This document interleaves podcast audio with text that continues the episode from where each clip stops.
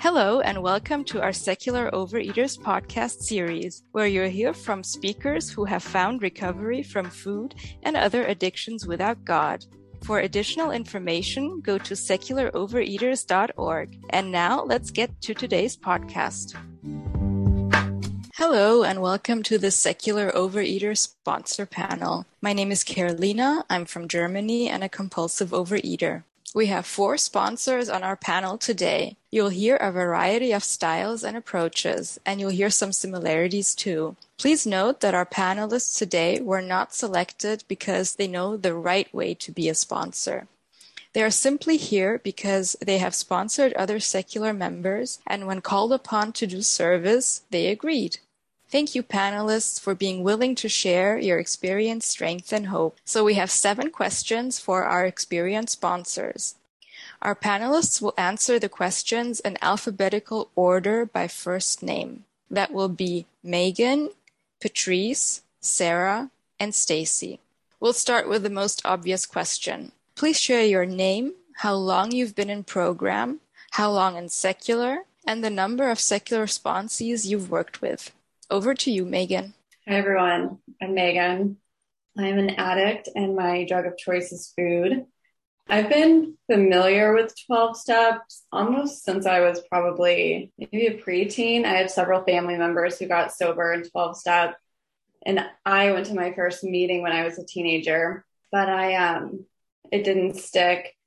And I came into OA for the first time when I was 24 and I did that for a couple years. I never really found abstinence though, which I think partly was because I was still using some of my other substances.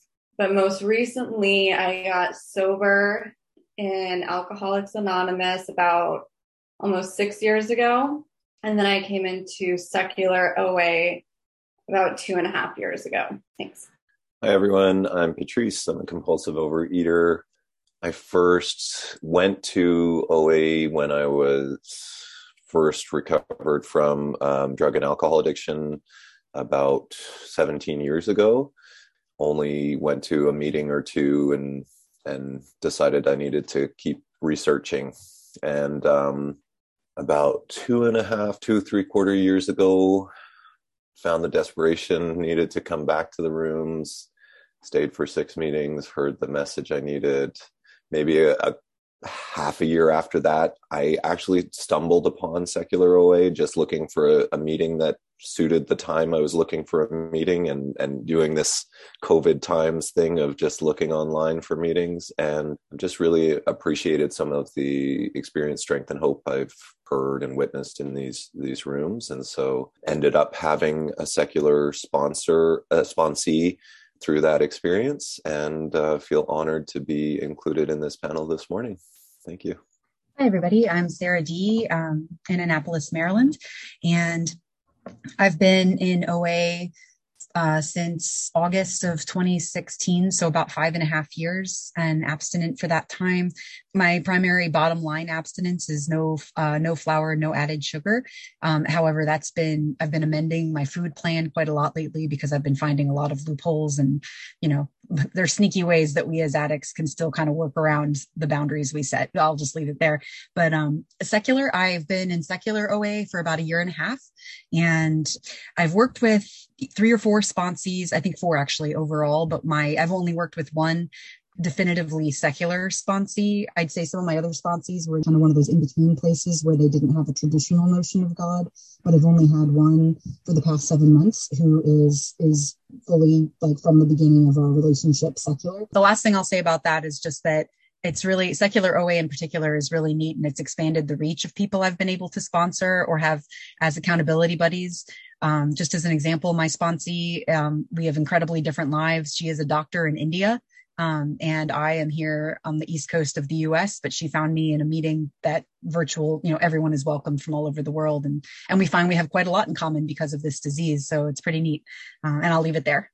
I'll go. Um, I'm Stacy, compulsive over and under eater in Tennessee.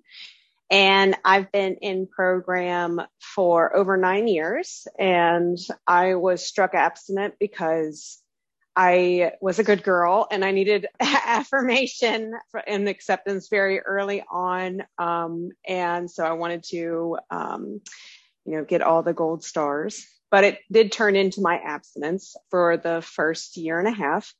I did not have any sugar in the first five ingredients and I did not have any wheat.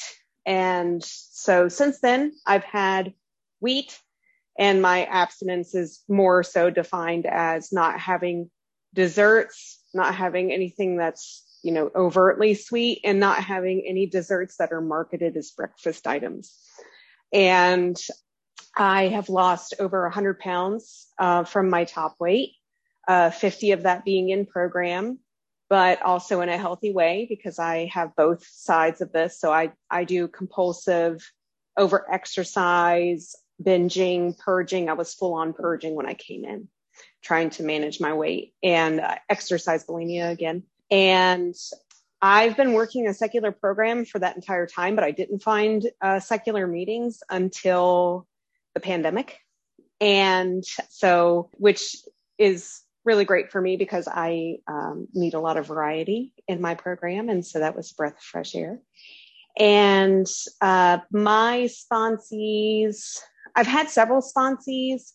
My main ones, some of who are here today, thank you so much for showing up, are uh, either secular or they've been religious, um, multiple different types of religions. Same with my sponsors. Thank you. Thank you. And so um, taking what I can get. Thank you. Thank you for these lovely introductions, uh, secular sponsors. And we're moving on now to the second question. How did you know when you were ready to be a sponsor? Over to you, Megan. So, I just to answer part of the question that I missed last time, I've worked with two sponsees uh, all the way through the steps. And then right now, I currently have three sponsees. And I think to answer the question, how did I know I was ready to sponsor? It's relevant to someone in the chat asked how we define abstinence. And I did hear too in the recommendations um, that it's recommended that we be abstinent. And while I am abstinent probably 90 to 95% of the time, for me, it hasn't been perfect abstinence. So that definitely wasn't my marker of when I was ready to sponsor. Um, I started sponsoring after I did my fifth step. And I just knew like we needed a lot of sponsors. I knew I had recovery that I could offer. I had an understanding of the steps and I was out of the food enough that I knew I could show up for my sponsees. And so I think that's the big thing is even when I do have food slips, I just let my sponsees know. But for me, I it hasn't necessarily been um, a situation of where I felt like I had to be abstinent. Um, I think as soon as you have a little recovery, it's okay to start sponsoring up to where you are. Thanks, Megan. Um, so I I heard somewhere in the literature that um, it's appropriate to sponsor up to the level of the steps you've completed and for some reason, I assumed when I was doing my first set of steps with my sponsor that I just wouldn't do any sponsoring until I'd completed the steps. And that's what it turned out to be for me. When I did complete the steps that first time with my sponsor, he gave me a great gift of a, a, a journal, like a kind of 10 step journal, and that green pamphlet that um, Kay showed us uh, earlier, a little bit of other stuff around how to sponsor people and um, and I knew from an early point in the program how rewarding service could be. You know, I'd been encouraged right from the start of attending meetings to help out with putting chairs away and I was the I was one I was my home group's um, secretary for 6 months and you know I knew that those experiences kept me in community and I knew that isolation was a big part of my problem. And so as soon as I finished that first set of steps, I figured I'm I'm going to try it. And um, I, uh, you know, it, it, took a while before anyone asked me to sponsor them, and uh, I've had various levels of completion in working the steps with with sponsees since then, and I'm still learning how to sponsor. So I'm really happy to share these answers today to as a part part of that uh, reflection and learning. And with that, I'll pass. Thanks, Megan and Patrice. You guys gave me some good food for thought for my own answer. Uh, this is Sarah again. How did I know I was ready? The the glib answer is when somebody asked, uh, but it was more complicated than that. So one thing I have learned about sponsorship is that although we can make ourselves available as supports, I think it's not considered kosher, so to speak, in OA to like offer your services unless somebody has actually requested them specifically for sponsorship. Not to be coy or anything, but just, you know, making ourselves available, letting them know that a sponsor is recommended. Um, in my case, I, similar to what um, one of our other speakers said, I felt like I should wait until I was at least in the midst of step four and five just to make sure that I didn't get lapped by sponsee because it took me a while to get to that place. It took me a long time to get through step four and five, and I didn't want to rush my own process just for the sake of um, of making sure that I could get along faster than a sponsee. That being said, I am definitely of the opinion that if you have experience, strength, and hope to share, then really at any point, maybe even earlier than step four and five, you could be a good sponsor or at least a temporary sponsor to someone. Um, because in my opinion, a sponsor is primarily a loving witness to someone's process, and if you have some experience of recovery in the program, then you can reflect back to that person ways that they're making headway, even ways that they can't see in themselves. In fact, especially if they're struggling with abstinence and with getting, you know, putting a couple days together or, or getting over the hump of the steps and translating it to a secular perspective. I think that even somebody who's fairly new to program can offer to be at least an accountability partner, if not a temporary sponsor. So that's what I would say about that. Thank you, everybody. Um, this is Stacy. My personal experience was that I uh, didn't become a sponsor until I was told that I that I was, I guess, approved um, from my sponsor to be a sponsor, and that was after I finished my first amends. Uh, my first sponsor uh, was luckily she was not a Judeo-Christian. She followed a Hindu-based religion, and she that's how she was led through the steps that's how she led me through the steps and that's how i lead people through the steps just personally. But our oa literature uh, has a lot of different suggestions on that. So you know i'm really grateful to hear all the other options that are out there. And, and um, so after the first amends um, usually in my experience mine and my sponsees were usually to our pets. Um, then i say that they um, that myself, I felt comfortable enough to sponsor at that point. And uh, the abstinence um, part for me is is more of the non-negotiable. If someone is not abstinent, then I wouldn't suggest that they uh, personally, again, wouldn't suggest that they sponsor anybody. Moving on to the third question.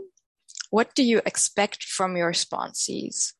Hmm, I had to think about this one as far as what I expect from my sponsees. Um, so this kind of answers another question that we're going to touch on later. But the first thing I do when someone asks me to sponsor is I have them leave me a voicemail every day for 30 days. And in that voicemail, I have them say three things they're grateful for, one thing they're powerless over, and then what they're going to do for their recovery that day. And um, those voicemails are a way for us to just get to know each other, um, but also for me to see their dedication. Because for me, working with a sponsee is a big commitment. It takes a lot of, um, it's emotional. Like I, you know, I care about my sponsees. It takes a lot of space in my, in my heart and in my life. So I think what's, what I expect is that they're committed and then I find too that really steps one through three are most important to working the rest of the steps. So I really need to feel like we have those steps down before we can move on to the rest of the steps. Thanks, I pass. Hi. Um, thanks. Um, I, I tell sponsors, uh, sponsees, uh, what someone told me early on, which is that three meetings a week is a good program, two meetings a week is a good effort, one meeting a week, good luck. So, you know, I just, I, I I haven't ever checked on someone's attendance and and like literally asked them how many meetings did you attend this week.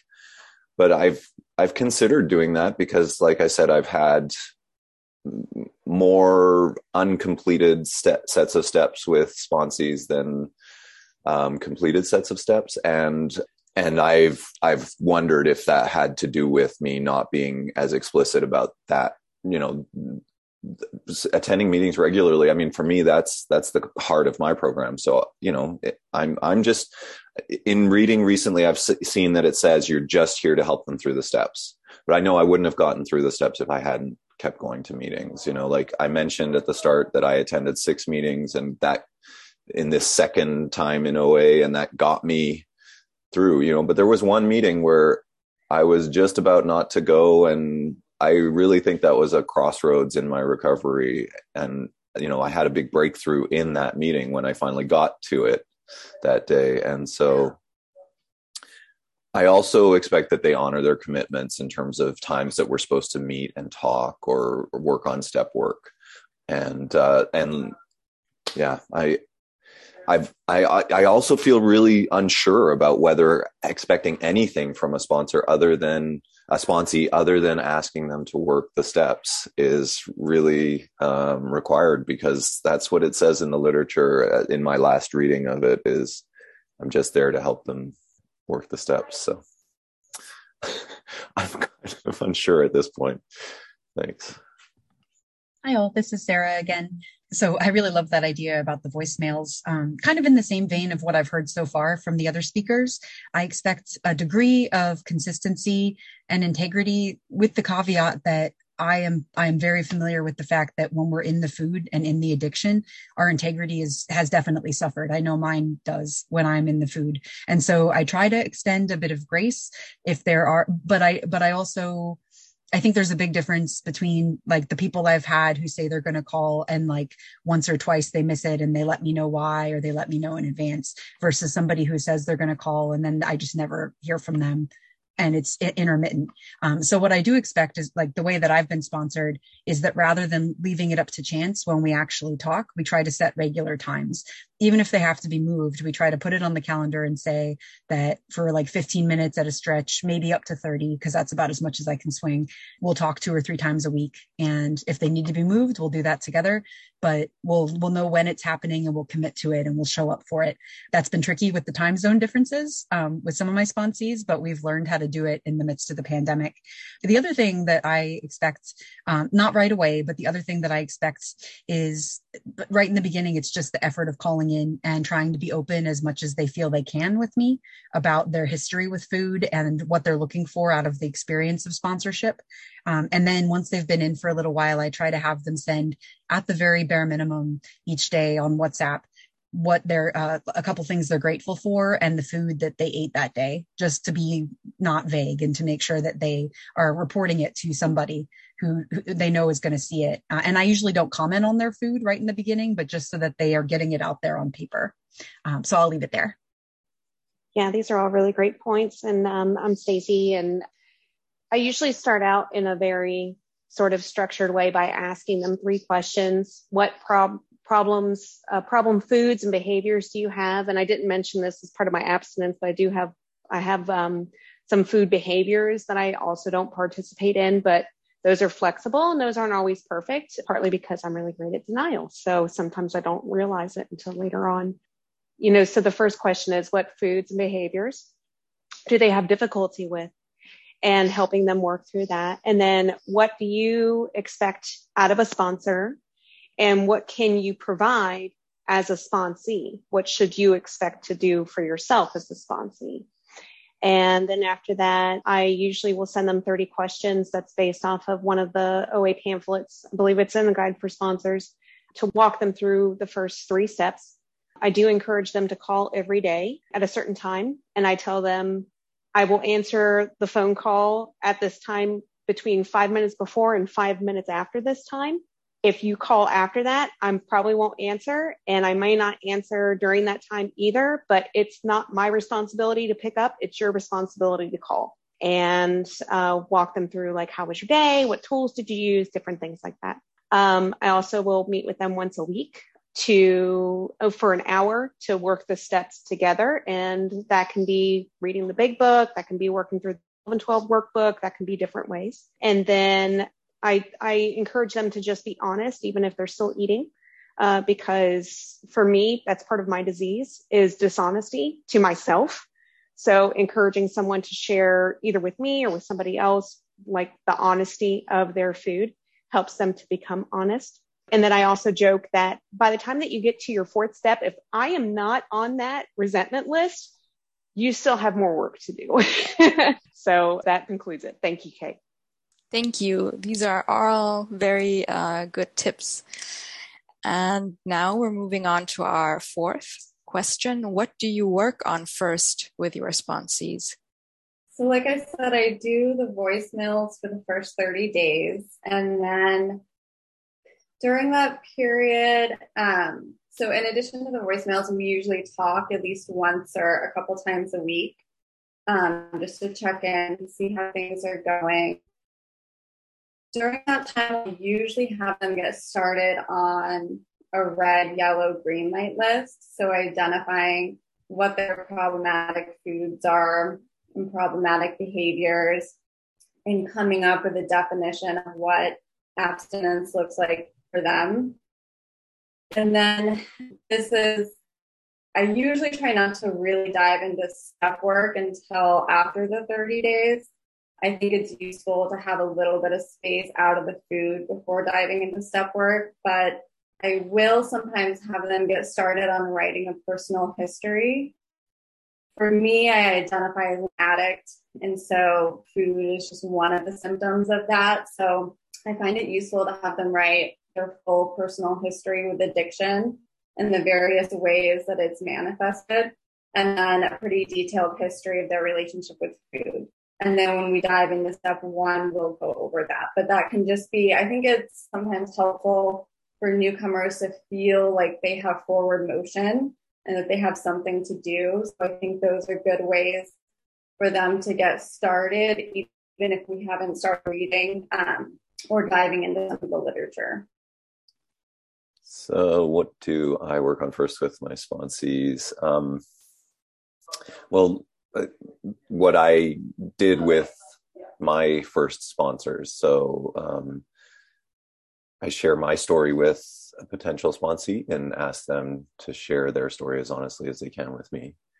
And I let them know that I would like them to attend six meetings before deciding that I'm the right sponsor for them. You know, I I want them to look around a little for the people that have what they want. You know, I, they might feel that way right from the start with me, but I think it's a great experience for them to get a little more experience in a few meetings and and see. And you know that, like I said, that worked so that was such an important part of of my first weeks in the program.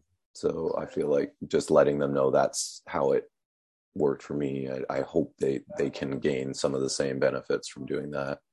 Uh, I also encourage them to just talk to the people that they see that have stories that they relate to or what they want and ask them how they're getting it. Um, and to work on establishing some form of a plan of eating, you know, letting them know that um, it doesn't have to be anything like mine, but that some form of a plan is is recommended. And um, you know, i have got literature that I can share with them if they're wanting a specific guide as to how to do that. And I, I do, I did use the red, yellow, and green light um, list myself, which I found really, really helpful. So I often mention that and offer to share that with people. And yeah, just just starting to check in after that, and I'll pass with that. Thanks. This is Sarah again. So I would say first, first of all, um, before the commitment is made that I'm they're my sponsee and I'm their sponsor, I usually try to take at least a couple weeks, if not closer to a month, of doing a like a trial run, uh, just to make sure that we are a good fit, um, so that they don't have to feel guilty if it turns out, especially if they've never had a sponsor before, so they can kind of get a feel for like if it's a good fit for them. And almost like dating, I suppose. And um, the other thing, apart from us getting to know each other, um, and I do usually have them either verbally tell me or actually write out and then read to me their history with food and issues with food. Um, but one really important thing, I think a lot of us have mentioned this so far, is that I, I try to set boundaries and expectations very early, not just to be a hard ass with them, but because I think that it's so critical when you come in as somebody who can't trust yourself at all you know, because you're constantly breaking promises to yourself every day with the food and in other things. It's just really powerful to see yourself.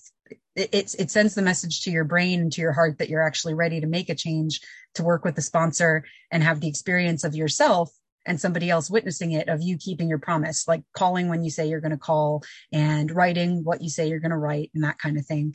Um, so in the beginning, it's pretty, like some others have said, uh, it's pretty basic, but um, and I try to again be that loving witness. Um, I do try to help them work out at least an initial abstinence with the knowledge that it may change. But I always say if we're going to change it, we can't just change it on a whim. We have to really kind of talk about it because we don't want our abstinence to become just something that we, you know, that's, you know, mercurial that changes day to day based on our feelings. And then the other thing I do once about a month has passed, if it seems like they're really staying with it and that we've committed to each other to that relationship, is uh, what Stacy J pointed out. We use uh, what I think is called the Westminster questions, those 30 questions that are available that uh, go through essentially steps one through three. They're not secular per se, but I definitely tell my secular sponsee like make sure that you don't don't read into this too literally like this is really just meant to get your history on paper and to get us talking particularly about what a higher power could mean for you knowing that it's not going to be a traditional god or a being or any of that most likely but if it is, then I tell them I'm willing to still sponsor them because both the sponsors I've had are not secular actually, and they sponsor me in a secular way. So um, I'll leave it there. Thank you. Yeah, this is Stacy, and um, and uh, very similar to uh, what was mentioned earlier, and and also um, I found the 30 questions. that's in the guide for sponsors pamphlet, um, so the 30 questions is in the appendix. And I also encourage, so for the first 30 days, there's the focus on answering those questions. And also most of the meetings that I have with folks or with talking with them is about God or not God and food. Usually that's like the first two things to really get a good foothold in. Um, I used to be a lot harder with folks because that's how I was first sponsored when I first started sponsoring. And I'd like to think that, you know, as I've worked my program myself, learning that I need a lot more grace and a lot more compassion and a lot more acceptance to give to myself. And so I try to give that to my sponsees until they're able to give that to themselves. So I try to lead them through in a very non shame based way, but a very honest way so if somebody is doing something, I will point it out to them, but it's as an observation versus a judgment. I really try to check myself on, on judgments. I'm also an addict myself. I am just a human. So if someone notices something that they are, that, that is continuously uh, having them react that I am doing personality wise to let me know and we could see if that's a make or break or if it's something that I want to consider to change in my own behavior because my sponsees are also my powers outside myself as well, which helps me with the program. Another set of questions is um, through another pamphlet, an OA pamphlet called Sponsoring Through the 12 Steps. And so they ask questions at the end of every step. And so that's really helpful. And usually I will, when after those first 30 days, those first 30 questions, and if someone doesn't have the literature that is requested, I will send it to them.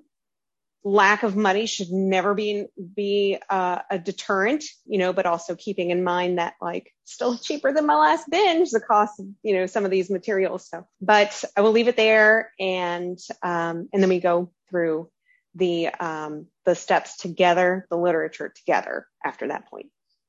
Thank you, panelists. Now for our fifth question.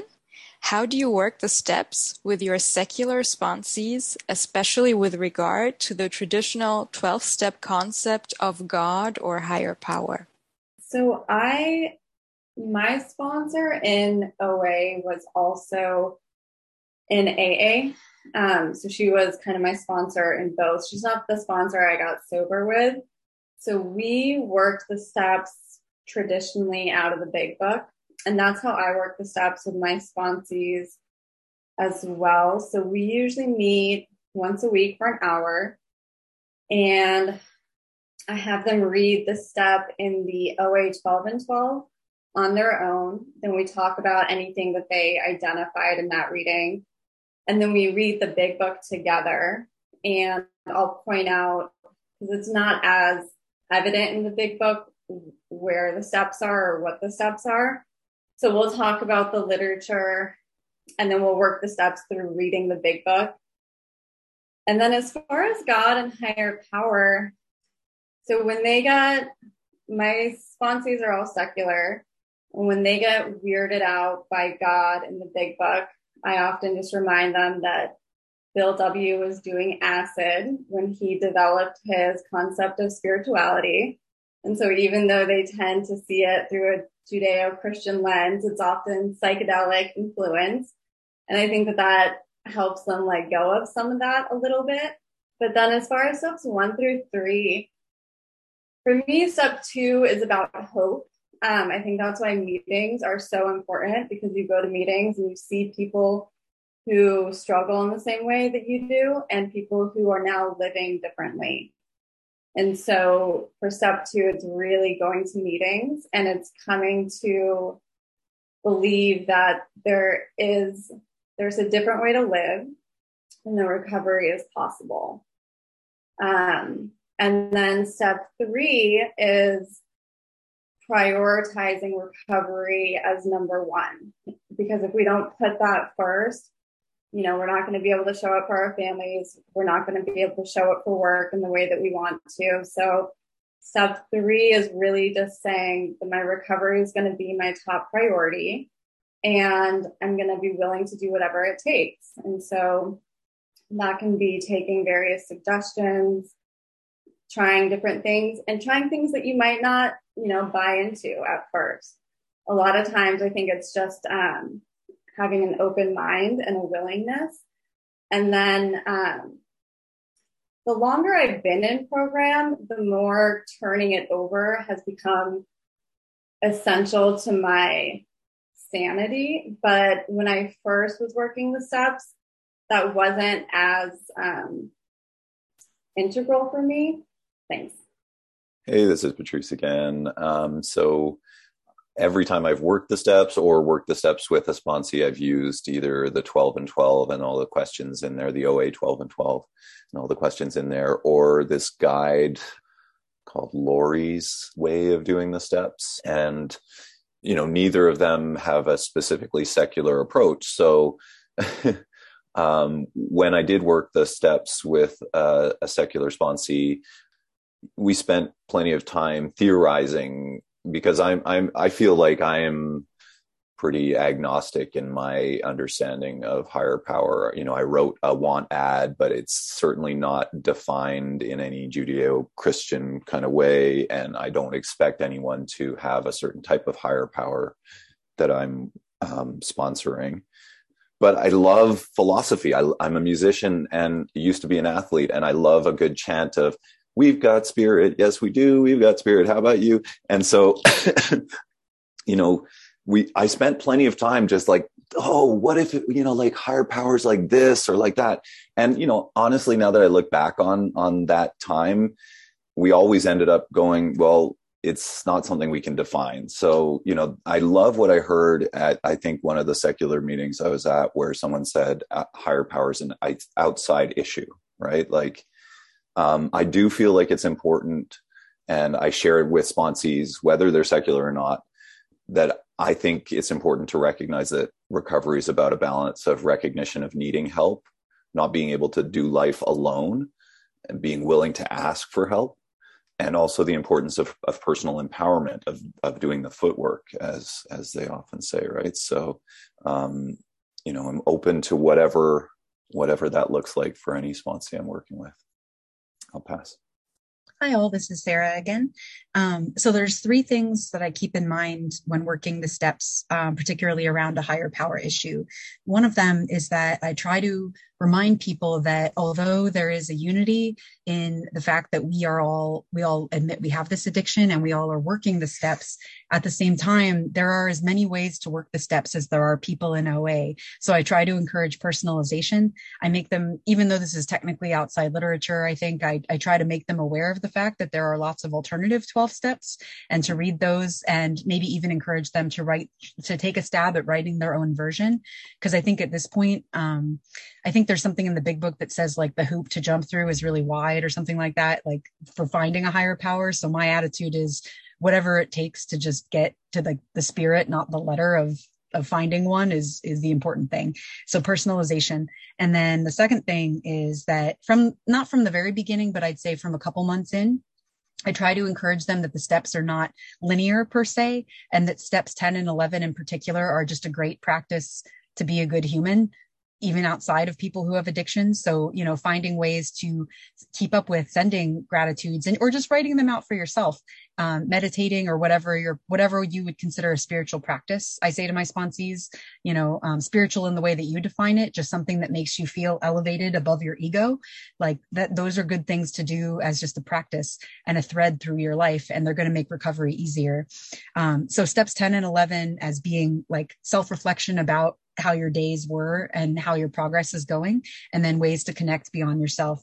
And then the third thing is that if they're really struggling, different personalities are more willing to accept the idea of a mystery as a higher power. And I think for some people, it's tough. Like they just, they really don't like that, the idea of not being able to define it. So if they're struggling with that, um, I usually tell them that at least for me, I try to think of it kind of like the wind. Like you can't see the wind, you can't really define it. You see it because of how it manifests in the things it blows and the impact it has. So I tell them do the footwork and look for the impact in yourself and the reverberations in your world.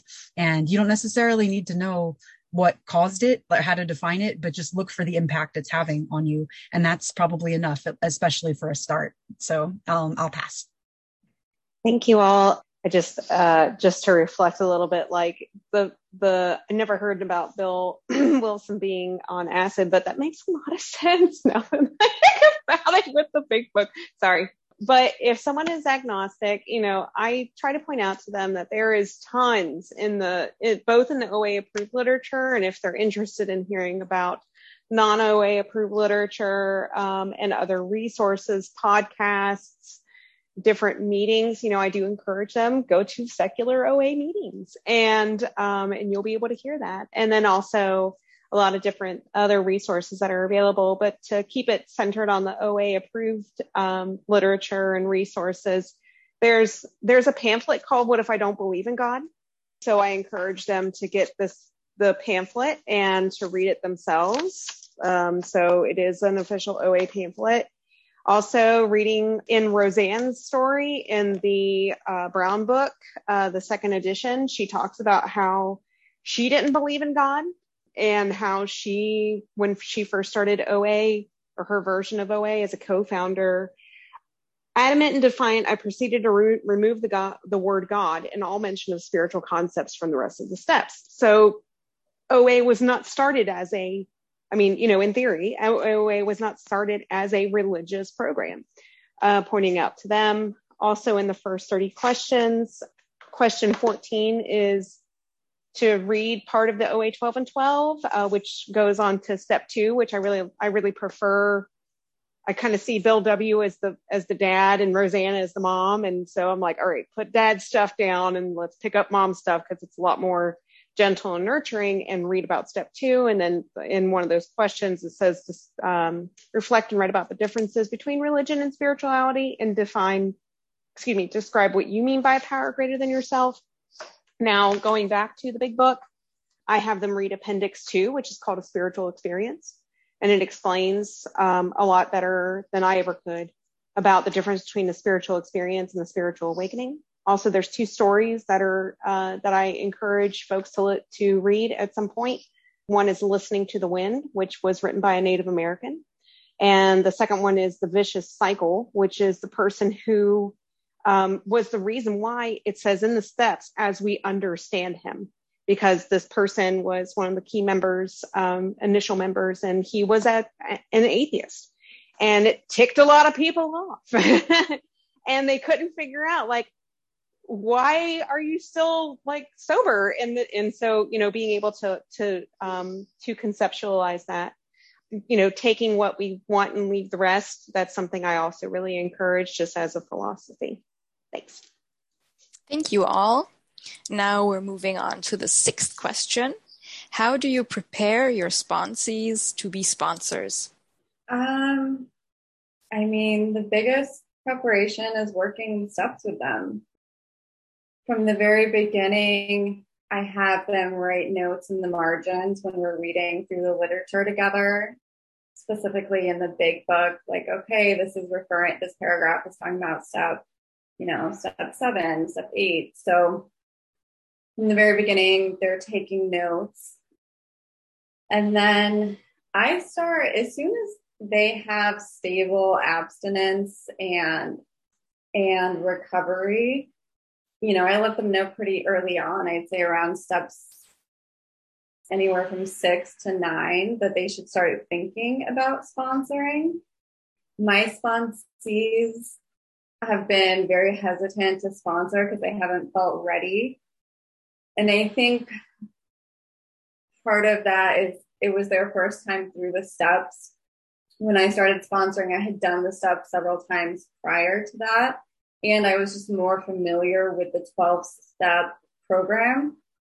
But I also just let them know like they're not going to make or break someone's sobriety or abstinence. And it's recovery is different for each of us. So, you know, as someone said before, I think the most valuable role of a sponsor is sure you can read the literature with them and go through the steps, but it's really being an anchor to the program, a witness, and just someone to be like, you know, when my sponsors call me and they're like, I just stuffed this thing in my mouth. I don't know why I didn't call you beforehand, or I don't know why I did this. It's like, honey, you did it because you're an addict. you're a compulsive eater, and that's what we do. And just to give that reassurance and that love. I mean, that's to me what has been most powerful working with my sponsors. Um, and so really that's love and kindness is the greatest gift I feel like I can give to my sponsees. And, you know, as soon as they are ready to give that to someone, I think that they're ready to start sponsoring.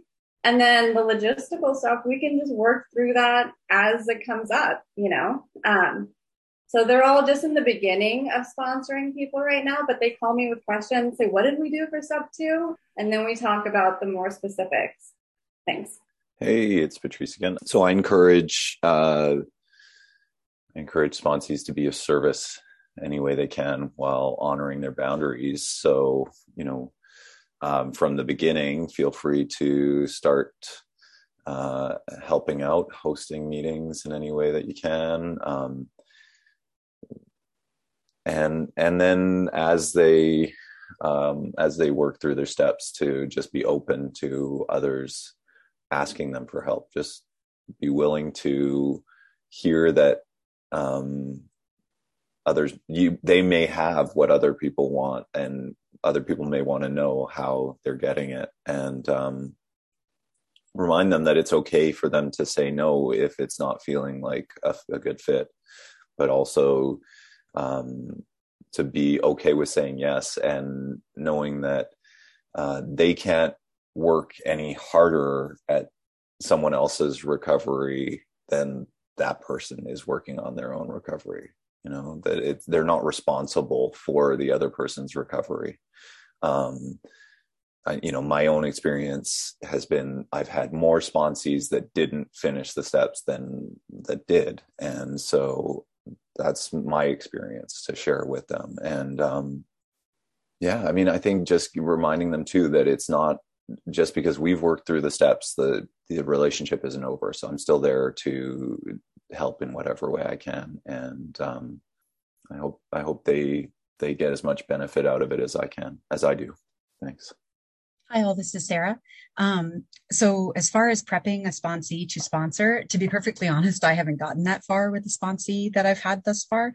Um, one thing that I will say that I've I've tried to keep that end goal in mind with sponsees from the very beginning is and this is something that only they themselves can fully assess is to try to help them recognize if they're still in like that emergency mode thinking that characterizes early at addicts where we're just in the swirl of chaos that's caused by by our behaviors and our addiction or are they have they moved into some sanity where service is is possible where intentional service is possible. I think a lot of times there's you know grace to be found where even people who are fully in the addiction can still be of service uh, in ways that they may not even realize just by showing up at meetings and sharing. But as far as intentional service like sponsorship or being an action buddy or something like that um, or speaking at a meeting those are things that i try to ask them even before the question itself comes up. You know where are they feeling? And this is where it helps for them to stay in step 10 and 11 from the beginning and to be doing that day to day reflection of like, you know, okay, where am I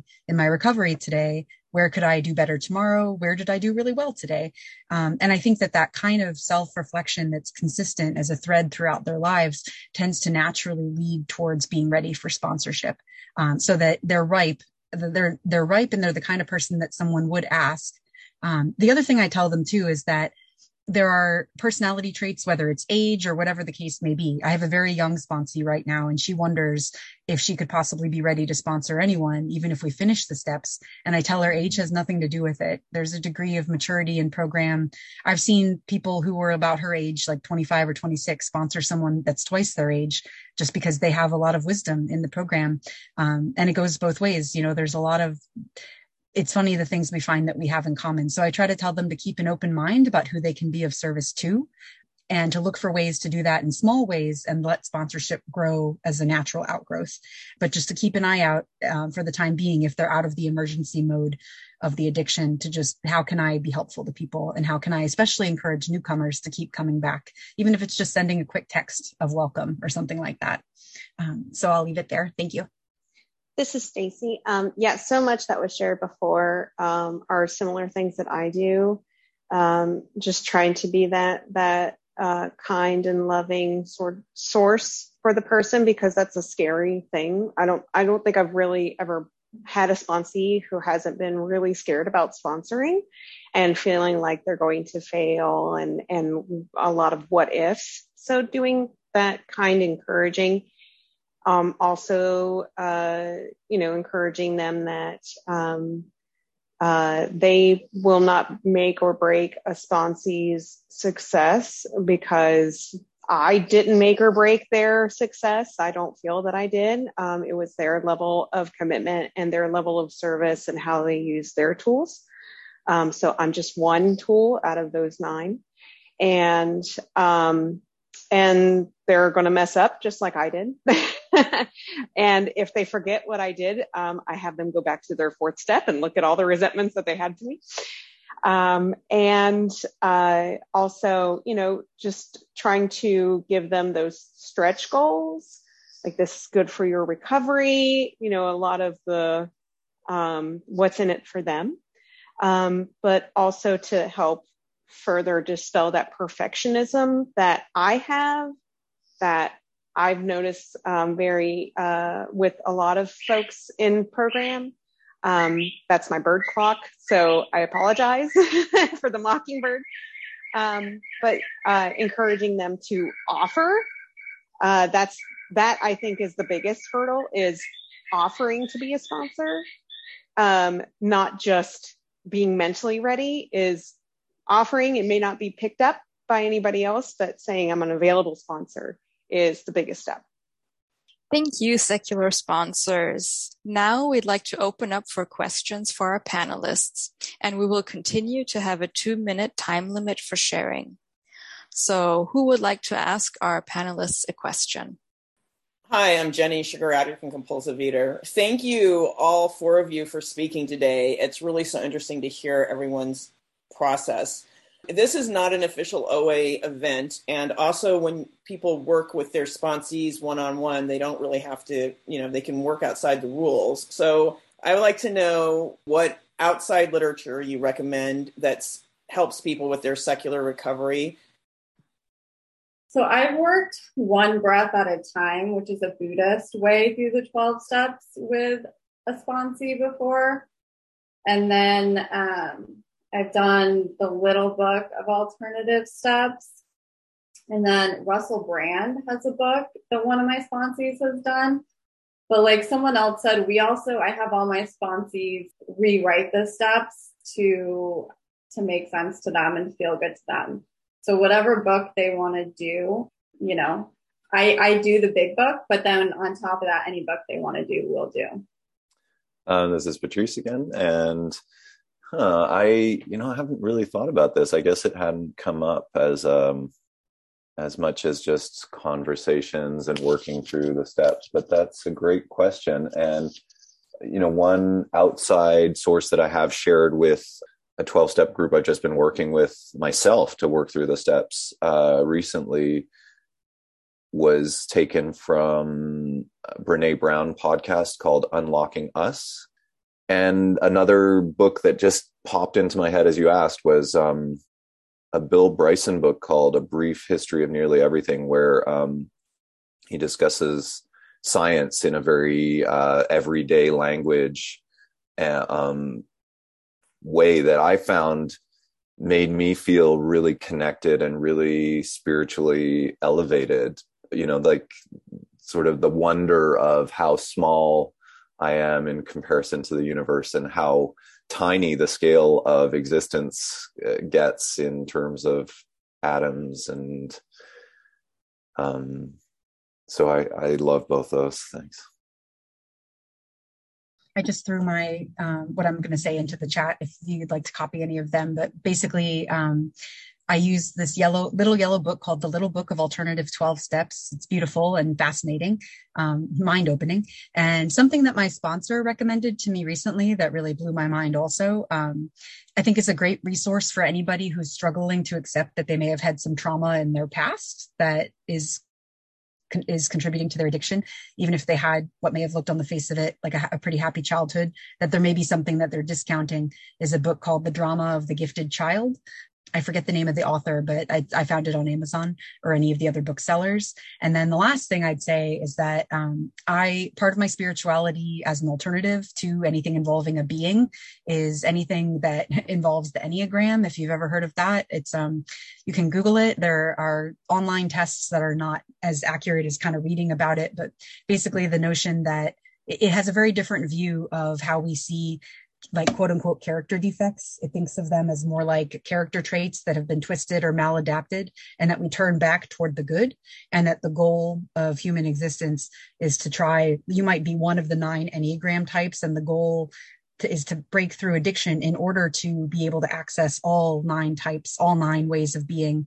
Um, and that when we're able to be all these different ways in the world, that that's, that's what a higher power could look like. It's humanity being able to access all the different ways of being that are just, you know, the better ways of being, not our lower selves. I don't know if I explained that very well, but it's, it's really beautiful and it felt very spiritual to me in a way that's not God-ish.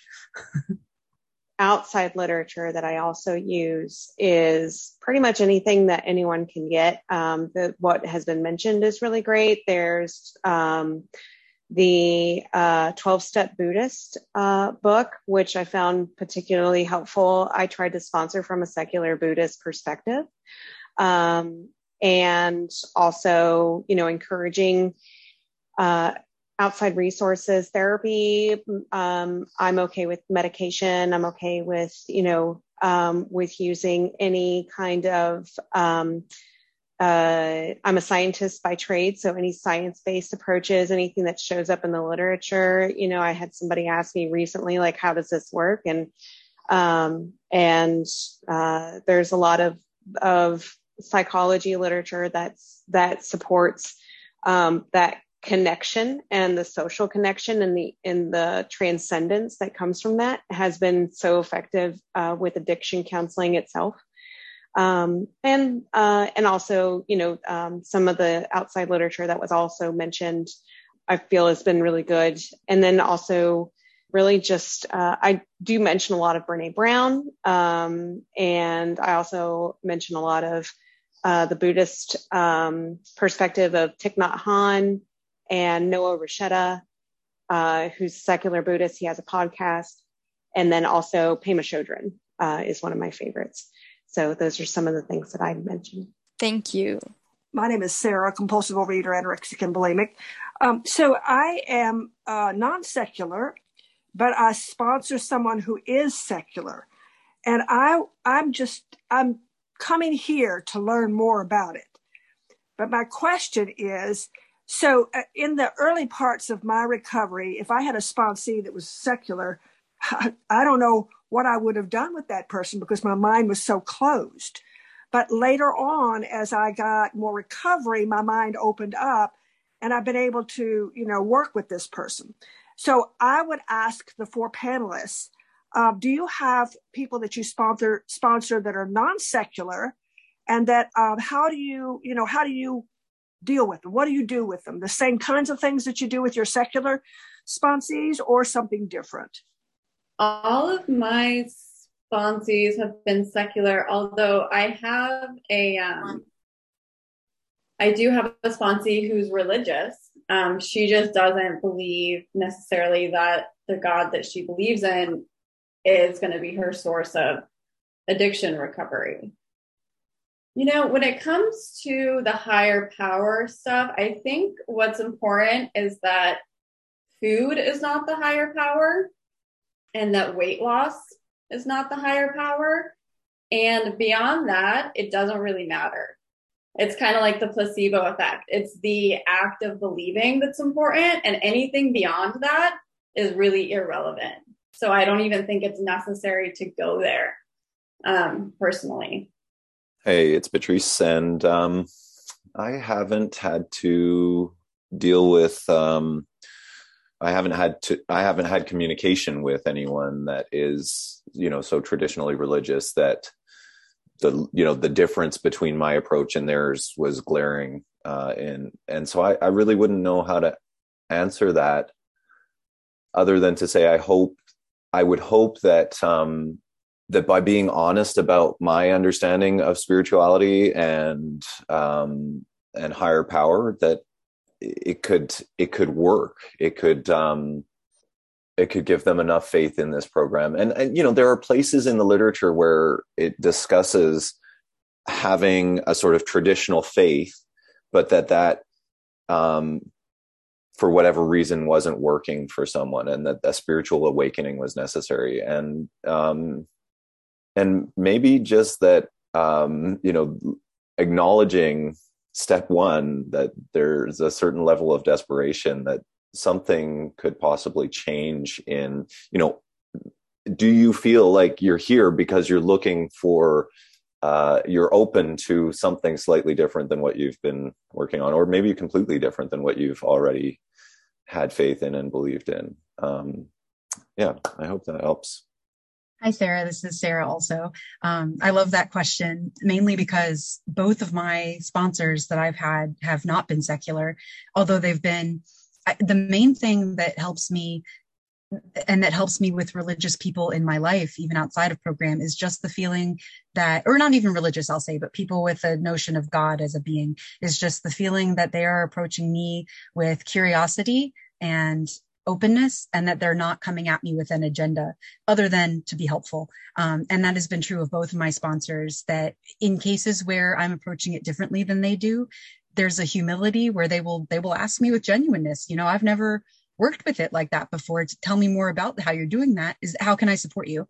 And in some cases, um, one thing that we've agreed on, me and both of my non uh, secular sponsors is that um, there's this parable that we all really like um, the parable of the blind men and the elephant and i feel like it applies here in either direction um, and i should say by the way i have had non-secular sponsees and we i share them with them this parable too where the elephant is being touched by all these blind people who can't possibly grip the whole animal. Um, all they feel is a piece of it, and they do feel a piece of it. It's they have a piece of the truth, of what the animal is, but it's only a piece of it. And so that's how we try to see it in program is that it may be that the way they're describing it to me sounds like something I disagree with, that there's no Venn diagram overlap, but that's just on the surface, that underneath it, they have probably a lot of nuggets of truth. And so do I. And, and that's okay. We, and we describe it in different terms because associations are powerful among human beings. And, and sometimes people need to call a thing something else, um, in order to feel comfortable approaching it. I think, um, I hope that makes sense, but that's, that's how I approach it is just with a certain gentleness.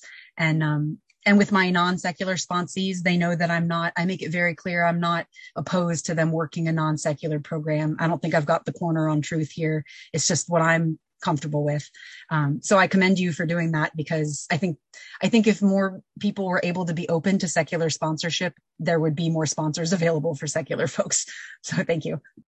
Well, thank you, everyone. And Sarah, thank you for that question. Um, uh, it means a lot to me that you asked that question that you're that you have that courage to to sponsor folks who are not um, who are secular.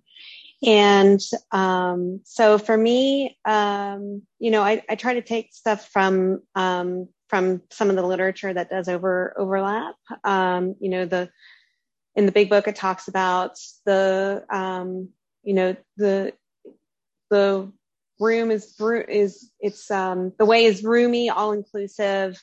And so um, my first sponsor, like I shared before, was part of a, I believe it was a Hindu-based faith. My second sponsor was Quaker. My third sponsor um, is Catholic. Um, and I, um, you know, I, I was also raised Christian, um, which is part of the reason why I'm secular, to be honest, was, was my experience with that. But, um, but you know everybody's got great ideas. And so i try to to encourage um, my sponsors or my sponsees who have been uh, religious to you know look at the values that they're trying to hold on to and that they have described god to be there for them. And what embodies that to them? That is it certain passages of their religious texts? Is it certain authors? Is it certain speakers? Is it you know and to take that information and also to encourage them to reach out to folks who um, who work a religious program and to um, to talk to them. Um, so seek inside seek seek outside. Um, and i i mean that's that's kind of the same that i do with with all of my sponsees regardless of whether they're religious or not is to seek internal and external uh, resources to help them along the way? It's a good question. Thank you. Mike, your question, please. Good afternoon. My name is Mike Bassino, and I am a compulsive eater. This is my first meeting, and uh, I want to thank the panelists and the organizers for you know your your life energy and your contributions. Um, you know, as somebody who's new to this community, um, what would you recommend as my next step to simply learn more and immerse myself in this community and find a sponsor? I also am a big proponent of 30 meetings in 30 days when you're first starting. I also return to that when I'm struggling with the food. So actually, right now I'm doing 30 and 30. Um, so I think the best way to familiarize is meetings, um, asking questions. I'm also kind of traditionalist and like making three phone calls a day. I find very helpful. And on those one-on-one phone calls with people, you can learn a lot about the program. And then, of course, you can start reading the literature, although I find that that's most useful to do with with someone else, um, either in a big book study or with a sponsor. So I would say meetings and phone calls would be where I would start. Thank you, Megan. Hi, Mike. Welcome. Yes, and yes. Meetings and phone calls. See if you can get to at least six different ones. There's never been a better time to uh, reach different meetings because if you go to type in OA, find a meeting, and then your time zone it'll tell you meetings happening throughout the world that are uh, and and list them in your time zone. So you can very quickly and easily find a meeting. Um, i mean it might be great to also try and get to some local meetings because you might make uh, you know connections that you otherwise yeah i mean any meetings. And and i love that idea of phone calls because um, that personalized connection i can i remember very clearly somewhere right around the first six meetings i went to or maybe it was within the first six months i was in the program i uh, a lot of the meetings I went to, and I really encourage you to try and participate in this. If some of the meetings you go to have this, would have a phone list, and so you could just type your name in the chat and say, "Please call me this week." And then, uh, as the weeks went by, I realized, hey, they're asking for someone to take that phone list. I can be the one calling all those people, and so um, that's a great tool. And one of those calls that um, I, I got this incredible connection with someone. I spent probably an hour on the phone with them and just heard exactly what I needed and felt like they were getting something from it too, talking to me. And, um, and then I didn't know who that person was for like months. I kept like thinking, is that the person? But the voice wasn't quite right. And then finally, months later, I connected with the person again. It was such a great feeling. So I hope you get that same experience. Thank you, Patrice. Some, you know, question in the chat, you know, as you just literally said, please call me and put your number and received calls. Uh, yeah, well, a lot of meetings have what's called a phone list, and and often they'll just put people's phone numbers in the chat as a way of saying if you'd want to reach out to this person, feel free. And I'll actually put my phone number in the chat. And you're welcome, certainly, to call me. Thank you, Patrice. Hi, Mike. Welcome. Um, it's so nice to see a newcomer. Um, newcomers are the lifeblood of program because they, um, not because we have an agenda for newcomers. Like I said, everybody does it differently, but I think that it, they're really special because they remind us especially those of us who have been around a while, that we all do it differently and that we all need different things, especially in the beginning. But there are certain things about addiction that are just across the board that where we can relate. When a newcomer shares, we all find ourselves nodding our head and being like, man, yes, I, I know what that feels like. Um, in a way that just doesn't happen outside of program, I, I find. So as far as that's such a great question, what to do first. Um, I think one of the things is being proactive about making yourself known, which is what you're doing right now. I think that's wonderful um, every meeting, especially online, allows people to, to sit back and just listen if they want to, because there's no pressure to participate. But I would definitely urge you if you want to get a sense of the community of fellowship that's available um, anytime they ask if there are newcomers there definitely raise a hand and let make yourself known and and if you get to a point where you're looking even for a temporary sponsor i would say also make that known because um, i think a lot of people myself included are loath to to throw it out that they're willing to sponsor a specific individual because it feels a little too proselytizing. Um, but they want to make themselves available to those who say that they are in need of that. So um, there's a lot of support to be found in these rooms and even outside of them. Um, unlike with like you know telemarketers or people out in the world, I find that I get shy about phone calls, but most people in OA, if you call them and their name's been on a phone list, they're very happy to hear from you um, and very happy to talk or share what experience, strength, and hope they have in the program. Um, so that's the main thing I would say. And if um, meetings are such a challenge right now, I think, with COVID, but I think in some ways doing it online is a nice way to meet people in OA from all over the world. Um, so it's both a blessing and a curse. Um, so I would definitely recommend checking out both secular meetings and if you feel comfortable, maybe even some traditional meetings, if only to get a sense of what's the spectrum of how people work this program. And you you're welcome to choose whatever works for you. That's the that's the grace and the gentleness of what this program is about. Um, so yeah welcome. Keep coming back yeah, Mike, welcome. And uh, that's a really great question. And so, you know, to, uh, as was mentioned before, meetings, the phone, myself, as long, I don't, I don't think I've met anybody in program who is very hesitant of using the phone um, at first. You know, what do I say? Like, what do I do? And so, what if they don't answer? And so I, I encourage folks to use the phone and say, you know, if they do answer, Hey, I got your number from a meeting. Don't have to say what kind of meeting. If they ask or whatever, you know, or if you're leaving a voicemail, then they'll, if they're interested, they can call or text you back. I do encourage calls, not just texts because of how passive that is. And if it goes to someone's voicemail, then to leave a message and that hesitancy of, well, what if they don't answer? Uh, or what if I'm calling them at a bad time? If you're calling them at a bad time, they're not going to answer. and so, you know, it seems very intimidating at first. Um, and so that's where, as was mentioned before as well, the grace and compassion comes in. This is an extremely difficult thing to admit to. It was an extremely difficult thing to admit to myself that I needed to go to, that I had this and I needed to go to something else that I couldn't just read or research or whatever. And so recognize that that just being here is a really hard thing. And sometimes that's all someone can do that whole day.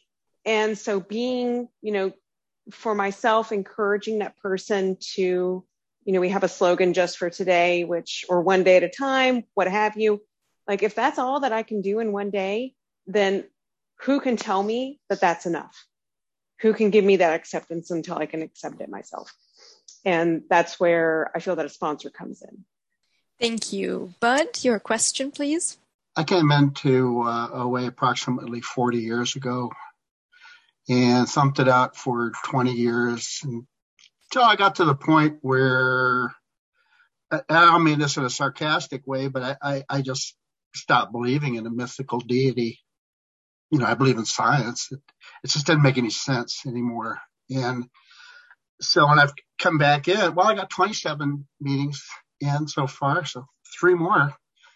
It'd be 30.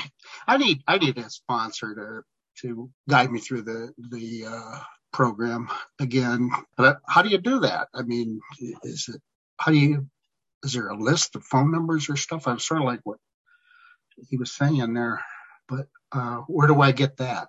You know, so. That's a very uh, open-ended question. Maybe if just one of the sponsors could answer because we're a bit pressed for time. And you can, you're welcome to stay afterwards for socializing, and then you can talk about the rest. Um, if if no one else wants to, I'll quickly answer that. Um, there are lists of uh, of sponsors available. Um, I recently signed up for a virtual sponsor, you know, offering and uh, and also doing what you just did. You know, just saying I'm ready to reach out is is the the step, man. Good job. I would just add really quickly.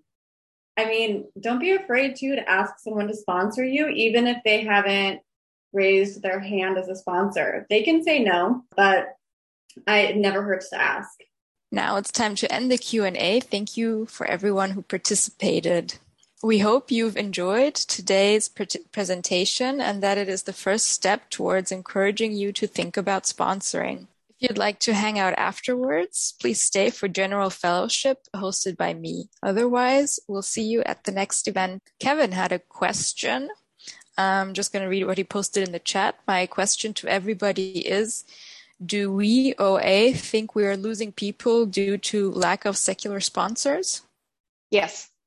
Yeah, just sure. Absolutely.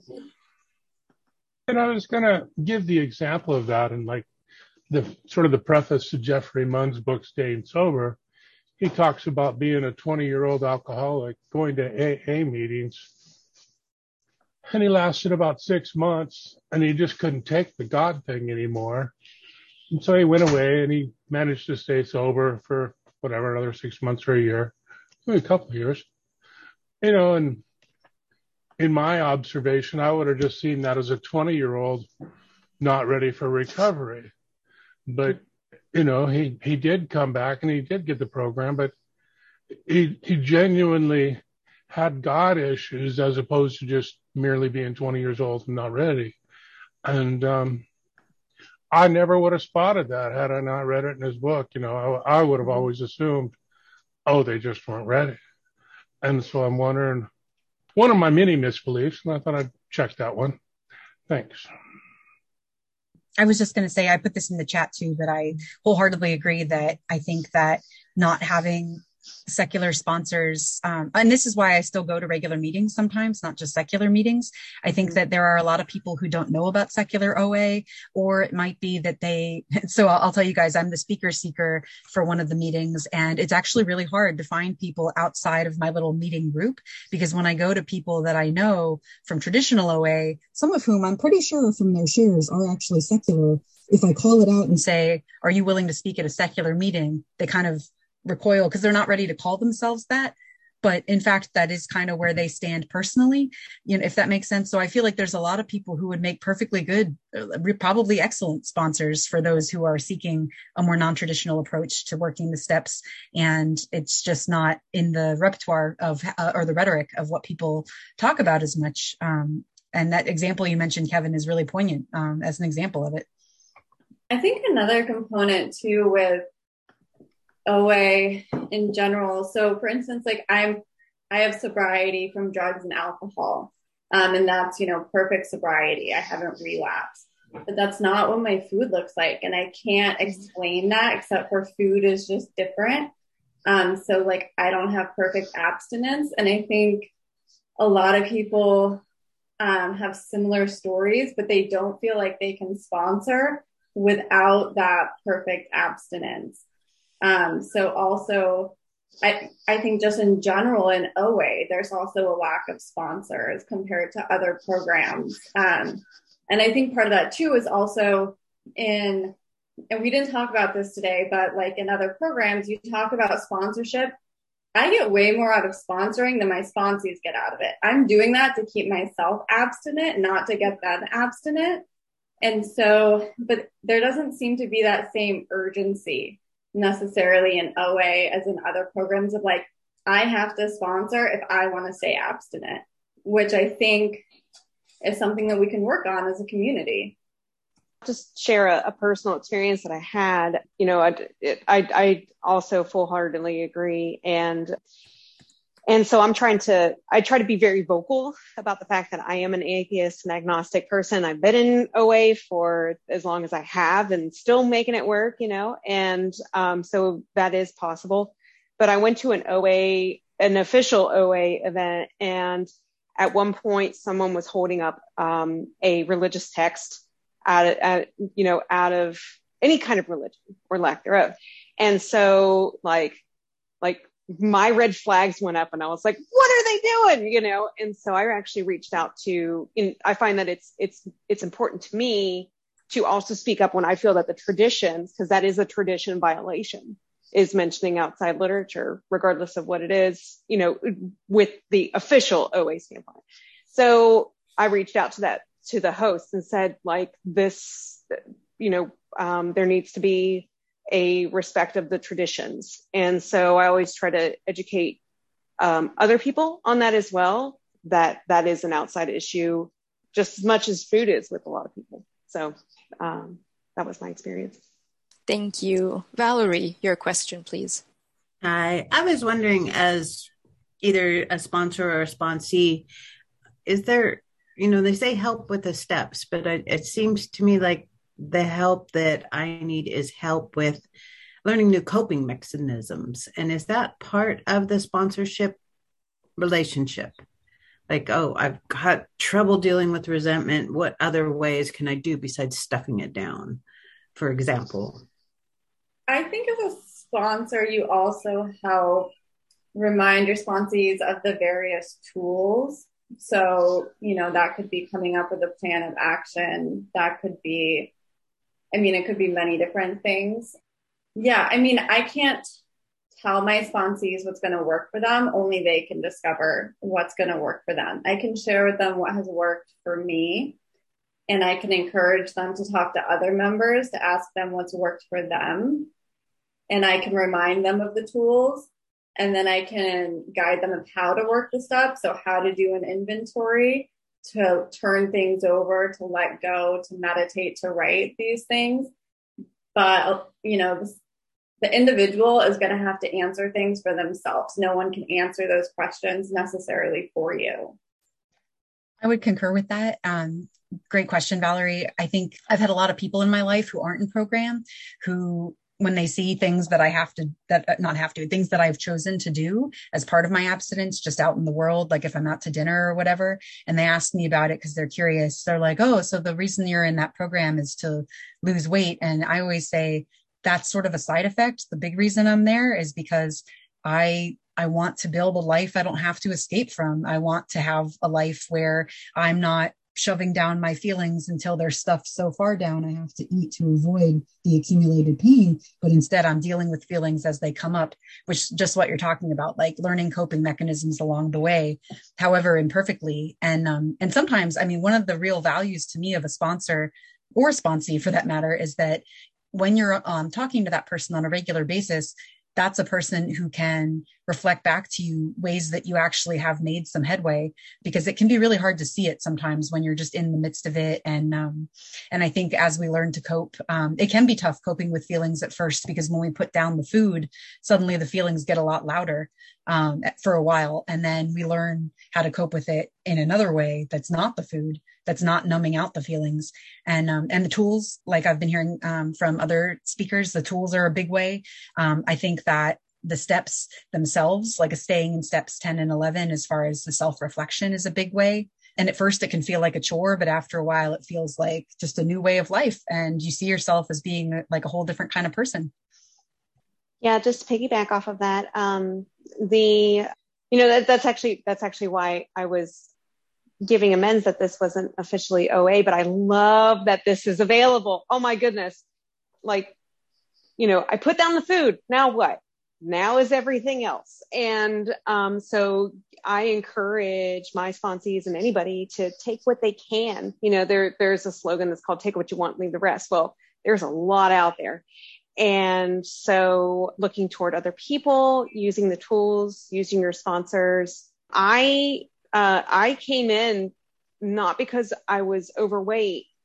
I was crazy in my head.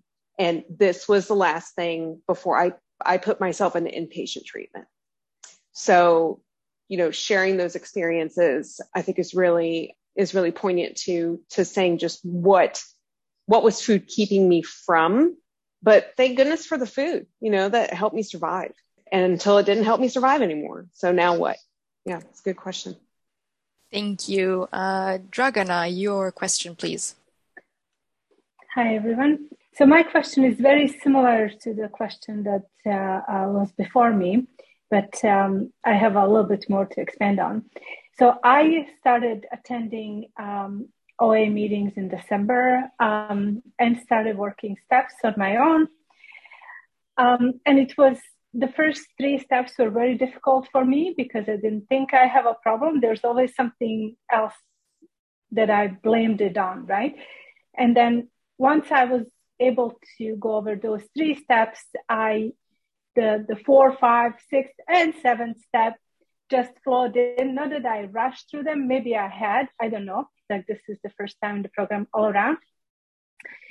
But um, I feel like I'm on the step seven right now, all on my own in a couple of months, right? So it's not a long time. So what I don't have a sponsor. I'm actively searching for one. I just find a lot of obstacles, you know, time zones, uh, long distance, um, you know, there's there's also and and availability of the sponsors. So my question is, what, how would you feel about a person who has done seven steps in two months and uh, you know like what would your approach is if they had their own ideas of how to lead their own recovery because um, i've so i am working through the book staying sober without god and I, and the step seven is begin began cultivating healthy behavior traits through constant positive behavior Okay. So one of those things I had to implement this week and was I, I wanted to be braver, like have more courage. And but I was plagued with the self-doubt that I couldn't admit to anyone. So I thought, oh my God, if I had a sponsor right now, I could I could tell them these fears. Maybe if I had a therapist too, I could, but you know, like it was one time thing. Um, but yeah so so so if if you have a sponsee who have their own ideas about how their recovery should be and what they think of themselves like what are the red flags and, and how would you deal with that? This is a tough question because on one hand i think it's really important that we each find out what works for us and that we learn to trust our intuition and what feels good for us. On the other hand, I think steps one through three are really about coming to terms with we haven't been able to figure this out on our own. What we're doing is not working and we need help. And that help comes in the form of listening to other people who who are a little bit farther along their journey than us and have figured out have had some recovery and being willing to try things. So I think accountability is absolutely necessary. I think relationships are absolutely necessary. I don't think recovery happens in isolation. So I think that whether you want to call it a sponsor, whether you want to call it fellows, fellowship, it has to happen in the context of relationships um, and a willingness to try other things and to listen to people. And, you know, the more recovery you have, it turns into figuring out how to listen to your intuition and know when it's your ad addiction or your addicted brain speaking or when it's that higher self that we're all striving for speaking. So so I guess it's it's a twofold answer. I don't think you can really work the steps by yourself in my experience. And also, you should listen to yourself, and your recovery is going to be personal to you.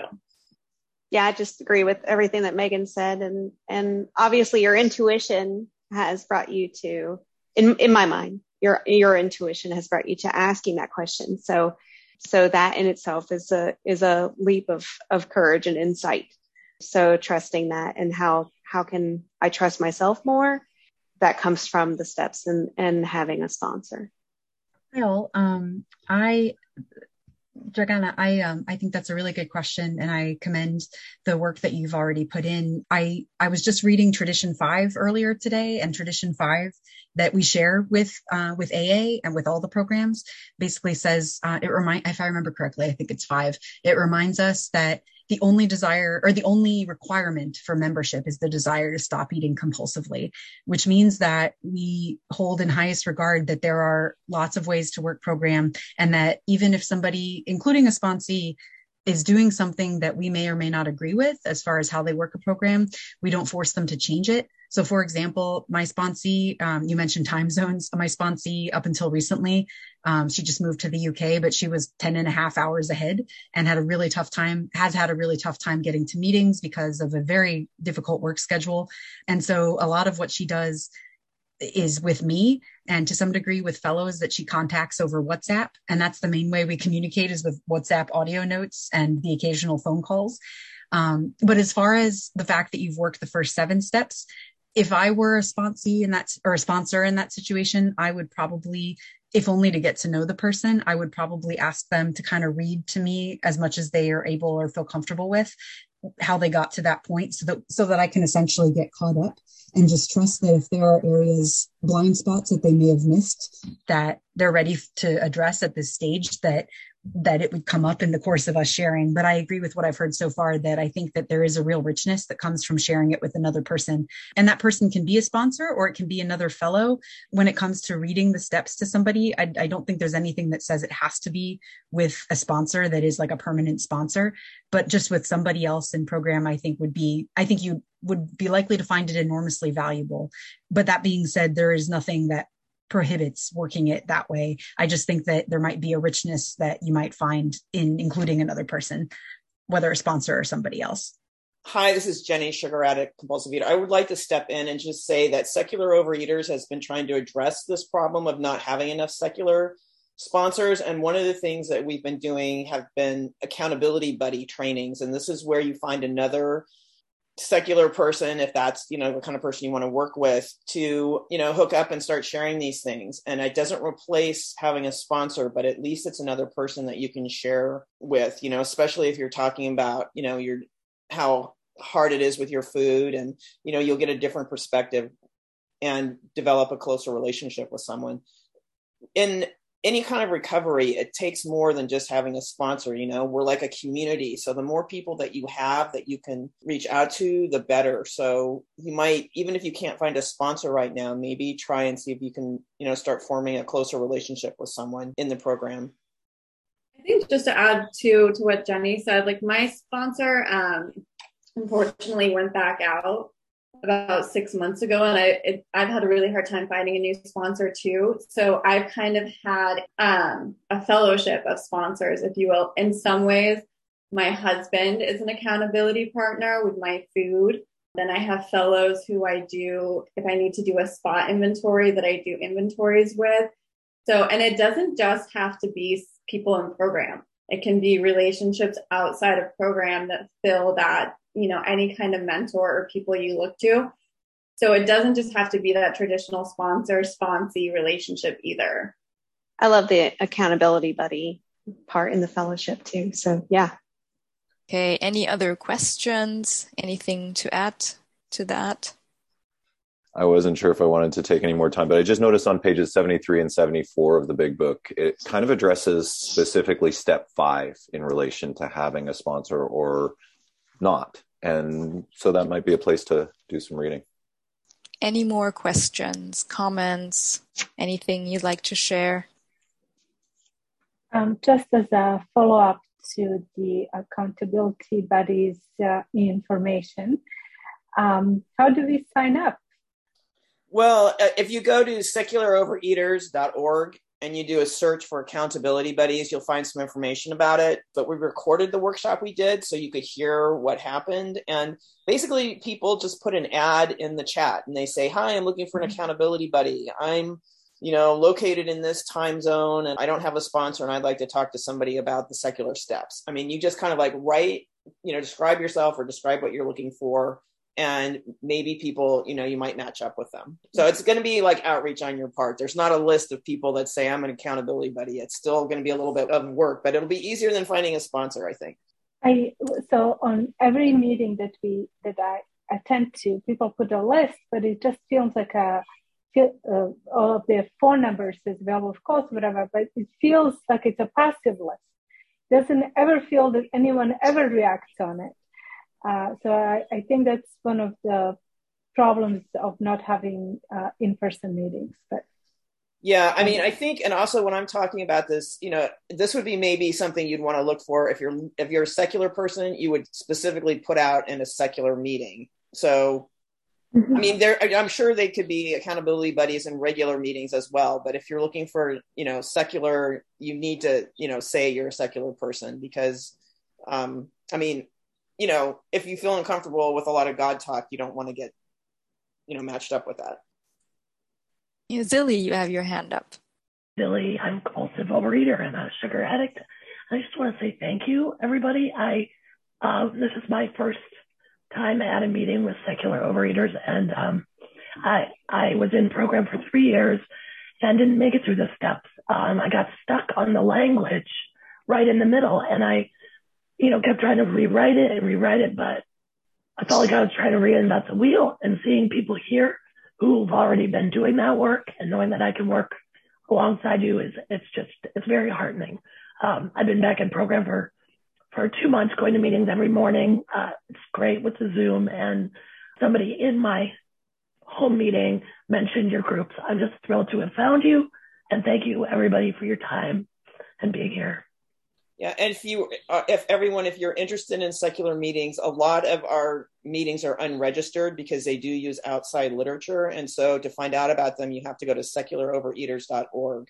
There aren't that many secular meetings, and if you want to stay official OA, when you go to the meeting list, there's a special focus, and you can click on. There's a label that says atheist, agnostic, secular, and so that will bring up meetings. There are no secular meetings that meet in person; they're only on Zoom. We used to have some, you know, we don't have like a critical mass to sustain face to face meeting of atheists and agnostics. We used to have two of them. Uh, Megan was part of that in Emeryville, California, which is the, in the Bay Area, and we're not going to be meeting in person anymore. Most of our members now are from Zoom. Thank you for joining us today. If you'd like to support our efforts, please visit secularovereaters.org and consider making a donation.